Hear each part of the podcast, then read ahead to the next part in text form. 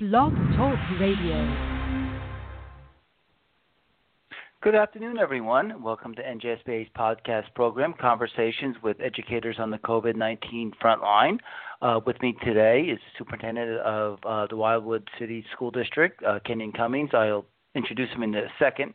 But if anyone's uh, listening on our uh, uh, and they want to ask a question, they have two ways to do that. They can log into our chat room uh, and just uh, register. You have to register with Blog Talk Radio, but you just type anything, uh, comment or question in there. I'll pass it on to our guest. Uh, or if you just want to call in, you dial one three four seven nine eight nine eight nine zero four, and uh, Robin, who's manning our switchboard, will uh, get your name and question and pass it on and pass you on to me. Uh, as I said before, Kenyon Kummings is a superintendent in Wildwood uh, District. Down in Cape May County. I'll have him describe it. I know most people probably think of it just as a, a boardwalk and resort area, but they're, it's a very uh, vibrant town and they have a school district. So, uh, Kenyon, why don't you, uh, first of all, welcome and just tell us a little bit about your school district. Hi, Ray. Uh, thank you uh, for having us and letting me represent Wildwood today on the podcast. Um, Wildwood is, you get to Wildwood via exit 4 on the Parkway, so it is very far south. Um, we do have a very robust summer economy on the boardwalk, but uh, the, a lot of the people that make that really happen uh, are west of the boardwalk, and they have some significant challenges in their lives. Um, we we are a pre-K to 12 district. We have a high school. Our high school is one of the smaller Group One high schools in the state. Uh, pre-K to 8, we are uh, just Wildwood City, and we receive for North Wildwood Wildwood Crest and uh, West Wildwood as our sending districts into the high school. So uh, pre-K to 8, if we look at the demographics of the city, we've had uh, years where we've hit 90% free and reduced. We're 80% minority at that level. We're a CEP, di- CEP district, so we qualify for the community eligibility provision for food assistance uh, and that's available to every student all the way through 12th grade. Our demographics balance out a little bit in the high school uh, with the sending districts coming in, um, so that's a, a, a unique component. Uh, as far as the city goes and the, the local population, Wildwood is usually top two in the state of New Jersey for having the highest percentage of students that are school age, children that are school age, living below the poverty line per the state census data. Uh, and we're a walking district because the island is uh, five miles total, and the city of Wildwood is in the center of that.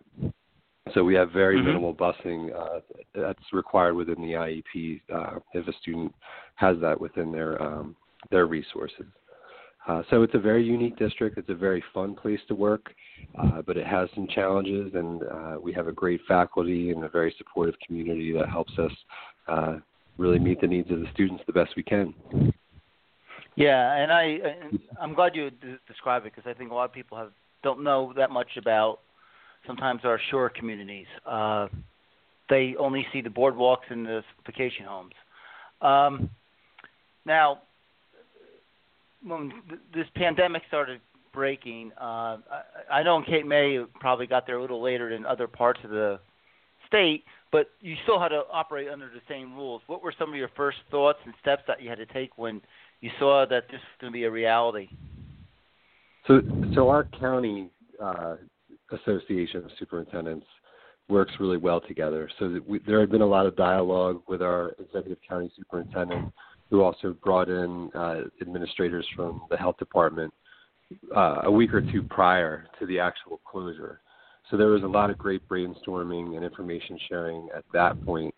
And then as we got closer to this, uh, and when it really looked, uh, when we were being uh, requested to put together closure plans for remote learning and things of that nature, uh, we put a lot of our focus on uh, what are we going to do about food stability for our students because we do have 950 students that rely on us for at least two meals. They get breakfast and lunch, and then we also run a um, Century 21 program for grades 3 through 12. And students who are there for that program through 5:30 also get dinner. So that was mm. where a lot of our effort was put initially. Um, luckily, we have a great food service provider. Our lead there, uh, Jim Linnington, with Chartwells. We do contract for that. He had a plan put together as soon as I brought it up to him, I had it that evening, and it was very comprehensive. Um, we, we've modified it a couple times since, but it would still be fine on its own. Uh, and then we um, talked to our admin teams, who then met with our teacher teams to start discussing what to do with the instructional component.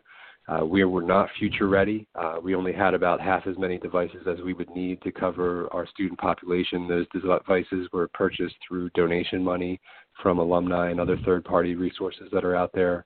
Um, so the, the directive was to make sure that we're giving students uh, work that they can do independently without an internet connection or a device. So that worked for two weeks, uh, and also we had teachers that were starting to utilize some of the software platforms that we have. We have the full Google Suite, um, and that was going well, but obviously the access wasn't there uh, due to the digital divide and, and the access issue with students. So um, we started looking at that as we got deeper into the closure. Um, and I know we'll probably talk about that that later, but um, initially that's where our resources and our energy went as far as planning goes. Okay, so uh, I just want to do a little follow up on the food distribution.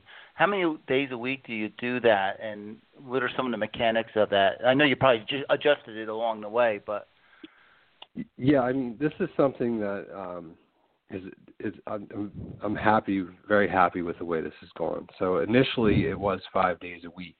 Uh, the, when we started the closure, we had late spring like weather. It was beautiful out, and then it started raining uh, in biblical proportions it seemed soon after that.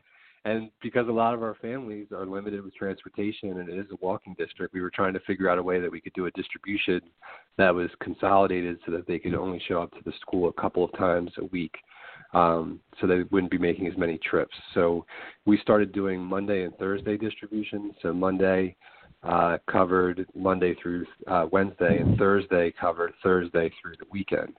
Uh, we were able to do that. We modified our seamless uh, summer option, and that not only allowed us to feed through the weekends, but it, it also opened up the ability to feed through spring break. We we have a full spring break. A lot of our families, because it is a resort town, utilize the the school breaks within the year to do their family vacations because they're usually committed to businesses in the summer. Um, so we were able to feed through that full nine ten day break and then that that same option will allow us to feed all the way through June 30th. So um, that happened, and also we have a fresh fruit and vegetable program, which we were running at the elementary school. That's site specific, but again, our uh, food distribution uh, company or our food uh, vendor was able to get permission from the Department of Agriculture to move that site to the high school, which is where more central, and that's where we were doing our food mm-hmm. distribution. So we were able to use that grant to also pack out uh, the food distribution with fresh fruit and vegetables, um, in addition to the government commodities that we're eligible for. So not only do we have breakfast and lunch going home for each student four, seven days a week, we also were able to distribute a bag of fruit and veg, fruit, uh, fresh fruit to families and a bag of uh, fresh vegetables and potatoes, things of that nature, which has been expanded to breaking up the we get large bags of pasta, so we've broken them down with the help of uh, volunteers to one pound bags with the, with uh, uh, a, a jar of marinara uh, to go along with that with families as well. So um, we've really looked at all the different channels for food assistance that can come to the school, and we've worked with the different agencies to figure out how we can steer that towards our students and families. So um, I was there today, and the line was going around the corner out of the courtyard. So the the need is very much there. Mm. Um, so you talked a little bit about the digital divide. Um, that must have been one another huge challenge. Um, how did you? Because uh, you had a plan for two weeks, then you had a, and then you had to break. But how did you uh, proceed after that? So that uh, we we had talked to other colleagues that had uh, initiated one-to-one programs in their school districts. So we knew that there were a number of steps that we had to take to implement one, even if we wanted to try to deploy the devices that we had. So we we decided that we would distribute third through 12th grade um, we had to buy bags for the devices. We had to update policies. We didn't have the appropriate uh, firewall software. So all those things had to go in place before we distributed. Um, we spent the majority of spring break getting those ready and getting all those pieces put together, and we started distributing uh, once we returned from spring break. Um, the I shared before in another interview, like we did, we then had things happen that we weren't anticipating. So the firewall catches um, issues, so you start to learn a little bit about the experience of the students, especially during the closure and some of the the trauma that's in place there. So that firewall would flag things about uh, abuse and different things that the students were experiencing. So then we had to make sure that we had a system so that that wouldn't get lost, uh, and then we were able to still give students that support and be that safety net that schools are for them. So we were dispatching principals and guidance counselors, et cetera, uh, based on those flags. So um, the the issue now um, outside of that is just the connectivity issues. So there are hotspots that are open and available, um, but not everyone is close by, and it's very difficult to survey that. Um, one of our best mechanisms for serving experience of the families is just through our teachers because they're in contact with our our students uh, daily, um, and they've been able to communicate to us what some of the obstacles are with internet access. So, so some people had outstanding bills or something of that nature. So we've just tried to figure that out as those individual situations have been identified. So that's one of the benefits of being a smaller district is that we can um, really try to do things on the student and family level and make sure that needs are being assessed and addressed. Now you had to put all these plans together. How did you communicate that with both the staff? Uh, I guess the staff would be more about the, the the lesson plans and all that, but and also the parents mm. to let them make them feel comfortable. Okay, what's happening? So how did you communicate with both uh, entities? Again, we we crafted letters as many other districts did and just outlined the circumstances and what we were doing and um, just sharing whatever information we had in in that moment because once the letter is completed it's it's already outdated. So we were doing our best to capture everything that we could share with families. Uh, a lot of our families um, we didn't have current email addresses for them and things of that nature. Uh, the mailing wasn't going to be efficient. It's the right now the robocalls have worked really well for us um, initially, and as we've updated uh, different changes that we've had, and we've had a lot on social media. So we'll just uh, we've put our pictures of letters up on Instagram and Twitter and Facebook, uh, and that's been pretty effective uh, getting information and then making sure that our teachers are following up. That that's the mechanism now is just to make sure that, that they're sharing that information and, and reaching out to families. Mm-hmm. Um, as we proceed on this, now uh, everyone, you know, we were. I don't think anyone was thinking, okay, we're not going back to school in March. You know, when mm-hmm. we were mm-hmm. t- first talking about this, what do you see as the biggest challenges as we move forward with through this closing to the end of the year? Uh, between now and June, you mean? Yeah. Uh, September's uh, a whole. Uh, that's a whole program in of itself. Yeah, I I think right now it's just we still have to close out the year, and we've been very cautious with how we've staffed our buildings. Uh, we still need to give students opportunities to come in and collect personal belongings. We still need to give teachers access to the buildings um, to close out their classrooms because we left with, with the guidance that we had at the time. We were going to be out for two to three weeks. Uh, classrooms are still as if you like they, they appear as if, as they were when you left the building then.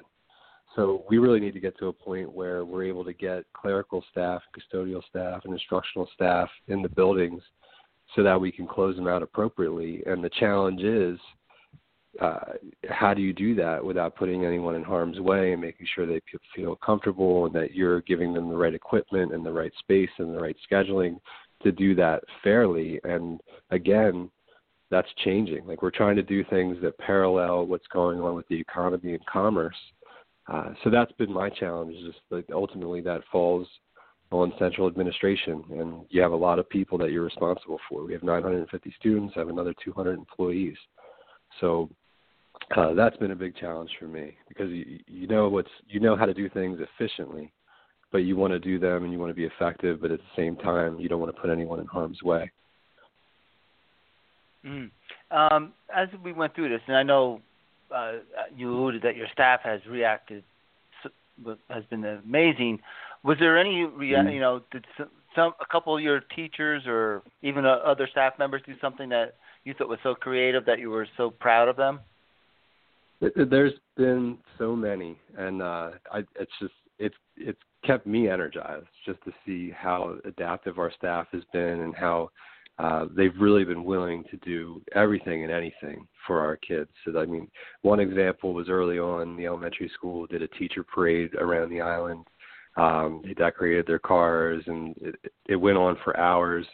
Uh, and the the pictures of that and the responses of students and families, I think at that time everybody really needed that emotionally, uh, and that was pretty profound. Uh, and then I was a huge fan of TikTok Tuesday, where our staff and our students were all posting videos that they had put up on TikTok of different dance moves and parody things that were on there. I myself did not participate, but there was oh. a lot, like I think it I think it um it, it gave everybody a special window into like who we are outside of school and how we all are individuals and you got to see people's pets and um just them in a different element. And I think as a community, there was a, a huge benefit to that, just to remind us all of, of the connections that we have, because it's it's largely all about relationships, and that was something that, as simple as it sounds, uh, had a huge impact and a huge uh, response from our school community. Um, I think when this happened, uh, in fact, I know. I, I know my first thoughts when in uh, when I saw that this is going to be going on for a long time is I did think of our high school seniors. Mm-hmm. Uh, that this is a you know, it's kind of their year is a lot different than most high school seniors' year. Uh, a lot of the celebrations are not there. We're not even sure what the rules are for graduation at this point. Mm-hmm. Um, so how did how, did anyone? Uh, how do you deal with your high school seniors? And you're a small school too but uh, mm-hmm. it's still um, I I kind of feel heartbroken for some of these kids. So this class is uh, one of the the smaller bubbles that we've had come through Wildwood High. So we have 51 graduates in this in this senior class, and um, we've known them for a long time. I was their elementary school principal uh, when I got that was my first admin job, and they were in kindergarten. So I've literally watched these kids grow up, and I'm really proud of the gains that they've made, and I'm very sad for them because this this last couple months for a senior is so special. Like there's a lot of award ceremonies and different activities that happen. They didn't get to have their prom. They didn't get to have their senior picnic. Um, the, the graduation guidance is um, is starting to become clear. So it's they've taken it well considering all the circumstances, but um, that's a challenge in trying to figure out how to do things that are unique and special um, to to to send them off in an appropriate way. So um, I will share what we're doing if you're interested in our graduation plan because um, I think that's unique. That's fine. Yeah. Do we have time for that? Yeah. Um, yep.